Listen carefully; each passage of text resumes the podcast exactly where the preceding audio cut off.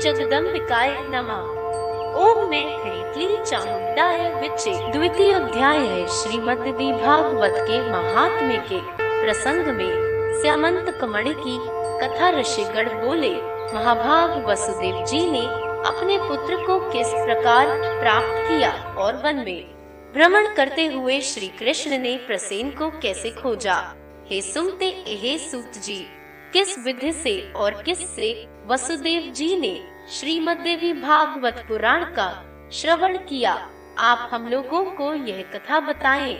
सूत जी बोले, भोजवंशी सत्राजित द्वारकापुरी में आनंद पूर्वक निवास करता हुआ सूर्य की आराधना में तत्पर रहता था।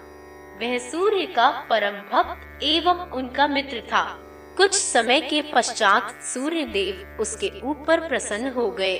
और उन्होंने उसे अपने लोक का दर्शन कराया। उसकी भक्ति तथा प्रेम से अत्यंत प्रसन्न हुए भगवान सूर्य ने सत्राजित को श्यामंत मणि दे दी और वह उस मणि को अपने गले में धारण किए हुए द्वार का आ गया। उसे देखकर मणि के तेज से भ्रमित नागरिकों ने सत्राजित को सूर्य समझकर सुधर्मा नामक अपनी सभा में विराजमान श्री कृष्ण के पास पहुंचकर उनसे कहा, हे जगतपते, आपके दर्शन की अभिलाषा से भगवान सूर्य स्वयं आपके पास आ रहे हैं। यह बात सुनकर सभा में श्री कृष्ण हंसकर बोले, हे बाल स्वभाव नागरिकों, ये सूर्य भगवान नहीं है, बल्कि सतराजित है, जो स्वयं सूर्य द्वारा प्रदत्त स्यमंतक मणि से दीप्तिमान होता हुआ यहाँ आ रहा है जी। उसके पश्चात ब्राह्मणों को बुलाकर सत्राजित ने स्वस्ति वाचन कराया और भली भांति पूजन करके उस मणि को अपने घर में स्थापित किया। वह मणि जहाँ रहती थी, वहाँ किसी प्रकार की महामारी, दुर्भिक्ष तथा उपसर्ग, भूकंप आदि प्राकृतिक संकट का भय उत्पन्न नहीं होता था और उस मणि की एक विशेषता यह भी थी कि वह नित्य आठ भार स्वर्ण दिया करती थी। तदनंतर एक दिन सत्राजित के भाई प्रसेन ने उस मणि को गले में धारण कर सिंधु देशीय घोड़े पर सवार होकर आखेट के लिए वन की ओर प्रस्थान किया। वहाँ वन में किसी सिंह ने उसे देखा और घोड़े सहित प्रसेन को मारकर सिंह ने वह मणि स्वयं ले ली। इसके पश्चात महाबली रक्षराज जाम्बवान ने मणि धारण करने वाले उस सिंह को अपनी गुफा के द्वार पर देखकर और उसे मारकर मणि स्वयं ले ली। पराक्रमी रक्षराज ने वह मणि खेलने के लिए अपने पुत्र को दे दी और वह बालक भी उस प्रदीप्त मणि को पाकर उसके साथ खेलने लगा। कुछ काल बीतने पर भी प्रसेन के वापस न लौटने पर सत्राजित अत्यंत दुखी हुआ और सोचने लगा कि मणि लेने की इच्छा से न जाने किसने प्रसेन को मार डाला।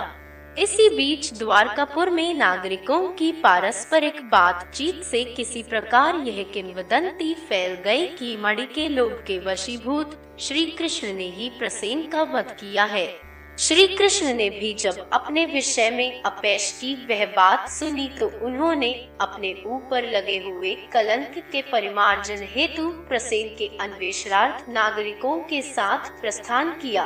वे कुछ दूर वन में पहुँचने पर श्री कृष्ण ने सिंह द्वारा मारे गए प्रसेन को देखा और तदनंतर गिरे हुए रक्त बिंदुओं से चिन्हित मार्ग का अनुसरण करके सिंह को खोजते हुए गए।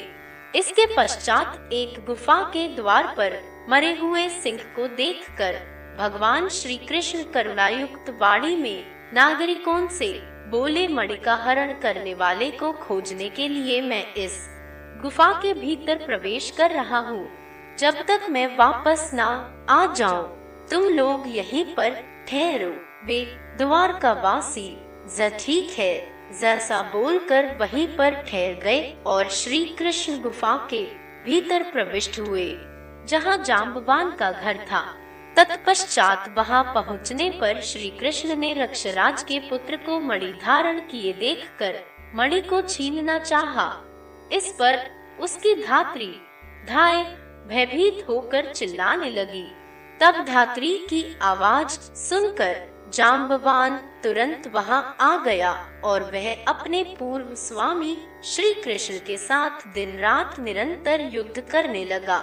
इस प्रकार उन दोनों के बीच सत्ताईस दिनों तक भयंकर युद्ध हुआ। इधर द्वारकावासी गुफा के द्वार पर बारह दिनों तक तो श्री कृष्ण के आगमन की प्रतीक्षा करते हुए ठहरे रहे। किंतु इसके बाद वे भयभीत होकर अपने अपने घर चले गए और वहाँ पहुंचकर उन्होंने लोगों से सारा वृत्तांत कहा। द्वारकापुरी के सभी नागरिक यह सब सुनकर सत्राजित की भर्त्सना करते हुए अत्यंत शोक विह्वल हो गए। महाभाग वसुदेव जी अपने पुत्र का वह समाचार सुनकर परिवार सहित महान शोक से मूर्छित हो गए और बार बार सोचने लगे कि मेरा कल्याण किस प्रकार से हो। उसी समय ब्रह्मलोक से देवर्षि नारद वहाँ आ गए। वसुदेव जी ने उठकर उन्हें प्रणाम करके विधिवत उनकी पूजा की। देवर्षि नारद महामती यदुश्रेष्ठ वसुदेव जी से कुशल क्षेम पूछकर उनसे बोले, आप क्यों चिंतित हैं? यह मुझे बताइए। वसुदेव जी बोले, मेरा अतिशय प्रिय पुत्र श्री कृष्ण प्रसेन को खोजने के लिए द्वारका के नागरिकों के साथ वन में गया था, जहाँ उसने प्रसेन को मरा हुआ देखा। इसके पश्चात प्रसेन को मारने वाले सिंह को भी एक गुफा के द्वार पर मरा देखकर श्री कृष्ण नागरिकों को द्वार पर ही रोक कर स्वयं गुफा के अंदर चले गए। बहुत दिन व्यतीत हो चुके हैं, किंतु मेरा पुत्र अभी तक नहीं लौटा, जिससे मैं चिंतित हूँ। अतः हे मुने आप कोई ऐसा उपाय बताइए, जिससे मैं अपने प्रिय पुत्र को प्राप्त कर सकूँ। नारद जी बोले, हे यदुश्रेष्ठ, आप पुत्र की प्राप्ति के लिए अंबिका देवी की आराधना कीजिए। उनकी आराधना से शीघ्र ही आपका कल्याण होगा। वसुदेव जी बोले, हे भगवान, वे देवी कौन है? वे महेश्वरी किस प्रकार के प्रभाव वाली है तथा उनकी आराधना किस प्रकार की जाती है? हे देवर्षे, कृपा करके यह बताएँ। नारद जी बोले, हे महाभाग, वसुदेव और देवी के अतुलित महात्म्य का विस्तार पूर्वक वर्णन करने में कौन समर्थ है? अतः मैं संक्षेप में ही कह रहा हूँ। आप उसे सुने।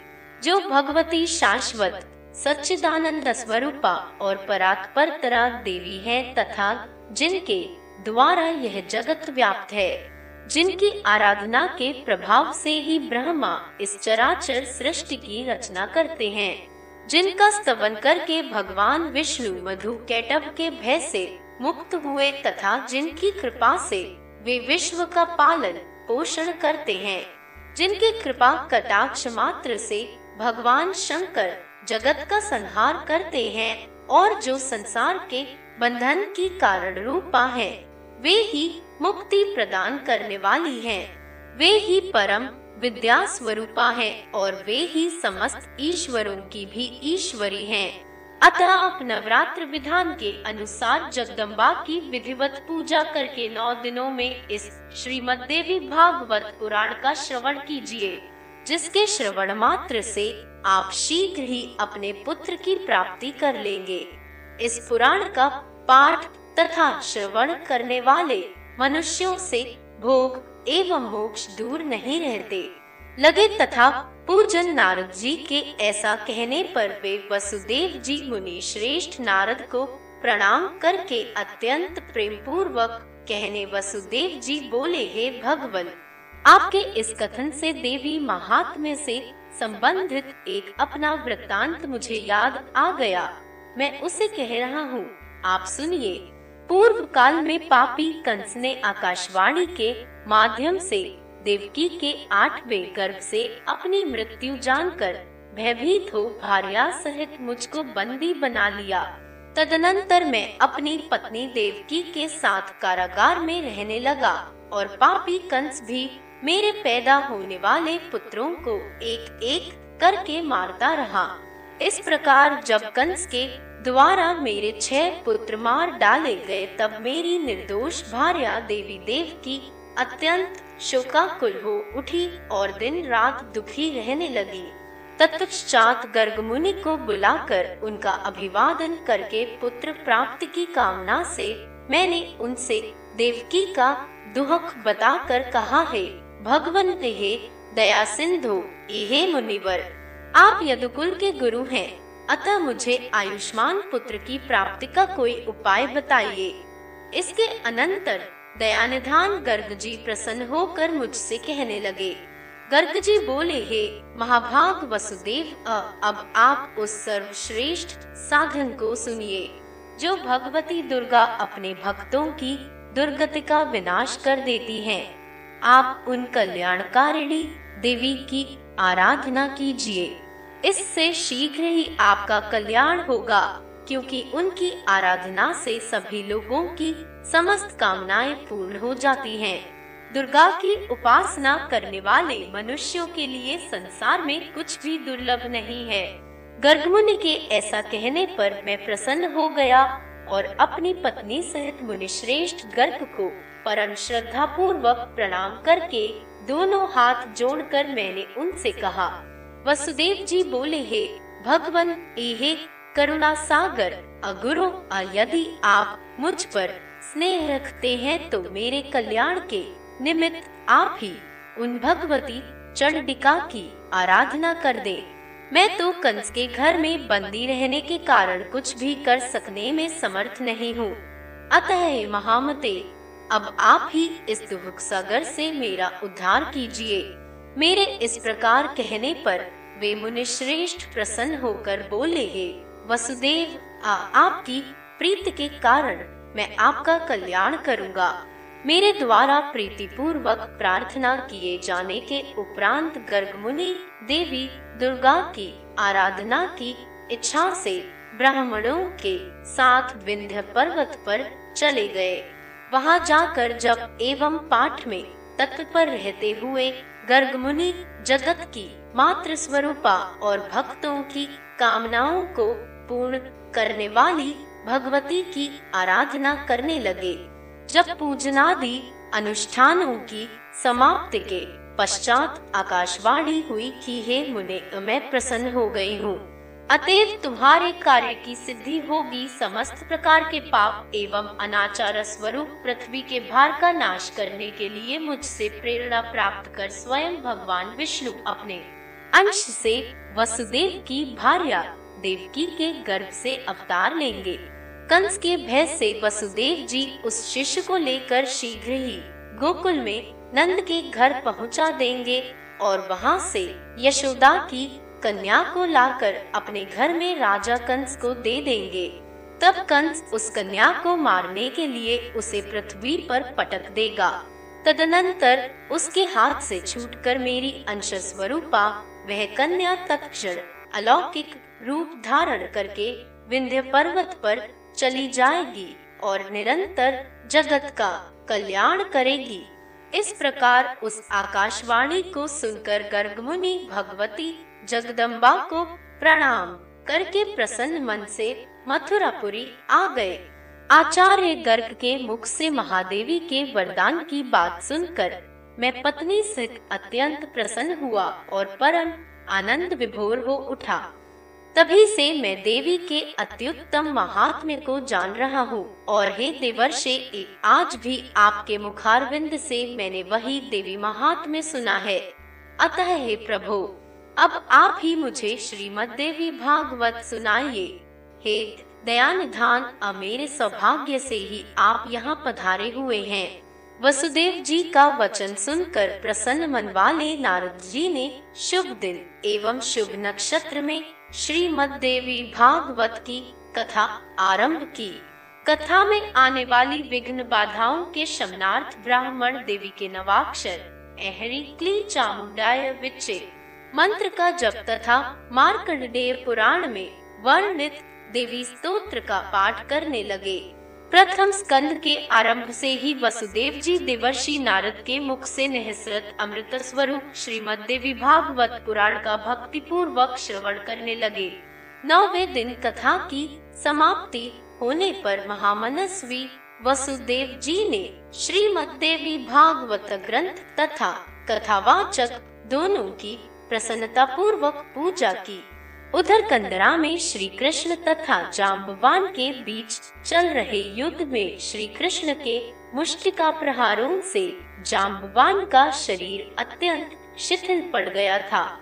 उसी समय जाम्बवान को भी पूर्व काल की घटनाएँ याद आ गई और भगवान श्री कृष्ण को परम भक्ति के साथ प्रणाम करके अपने अपराध के लिए क्षमा याचना करते हुए उसने श्री कृष्ण से कहा अब मुझे ज्ञात हो गया कि आप रघुश्रेष्ठ श्री राम ही हैं, जिनके भयंकर कोप से सागर तथा लंका नगरी दोनों क्षुब्ध हो गए थे और रावण अपने बंधु बांधवों सहित मारा गया था।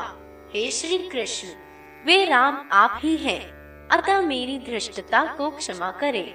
मैं आपका सर्वथा सेवक हूँ।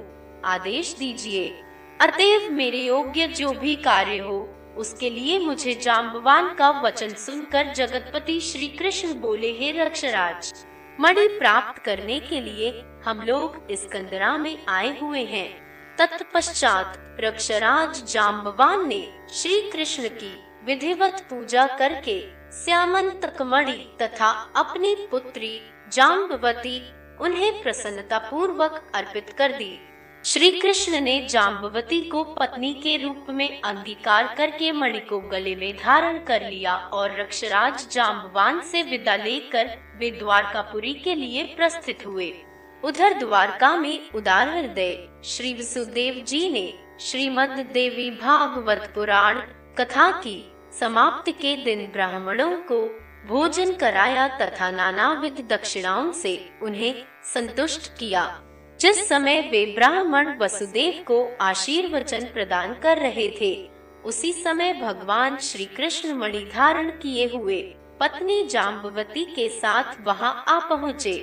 भार्या सहित भगवान श्री कृष्ण को देखकर वसुदेव जी तथा उपस्थित जनसमूह की आँखें हर्षातिरेक के अश्रु से परिपूर्ण हो गए और वे परम आनंदित हुए। देवर्षि नारद भी श्री कृष्ण के आगमन से हर्षित हुए और उन्होंने वसुदेव जी तथा श्री कृष्ण से विदा लेकर ब्रह्म सभा के लिए प्रस्थान किया, जो मनुष्य निष्कपट, भक्ति एवं शुद्ध हृदय से भगवान के इस विख्यात तथा कलंकनाशक चरित्र का पाठ एवं श्रवण करता है, वह पूर्ण सुखी हो जाता। जगत में उसकी सभी कामनाएँ पूर्ण हो जाती हैं तथा मृत्यु के अनंतर वह मोक्ष पद प्राप्त करता है। श्री स्कंद पुराणे माम सखंडे श्रीमद देवी भागवत महात्मे वसुदेव से देवी भागवत पुत्र प्राप्ति वर्णन नाम द्वितीय अध्याय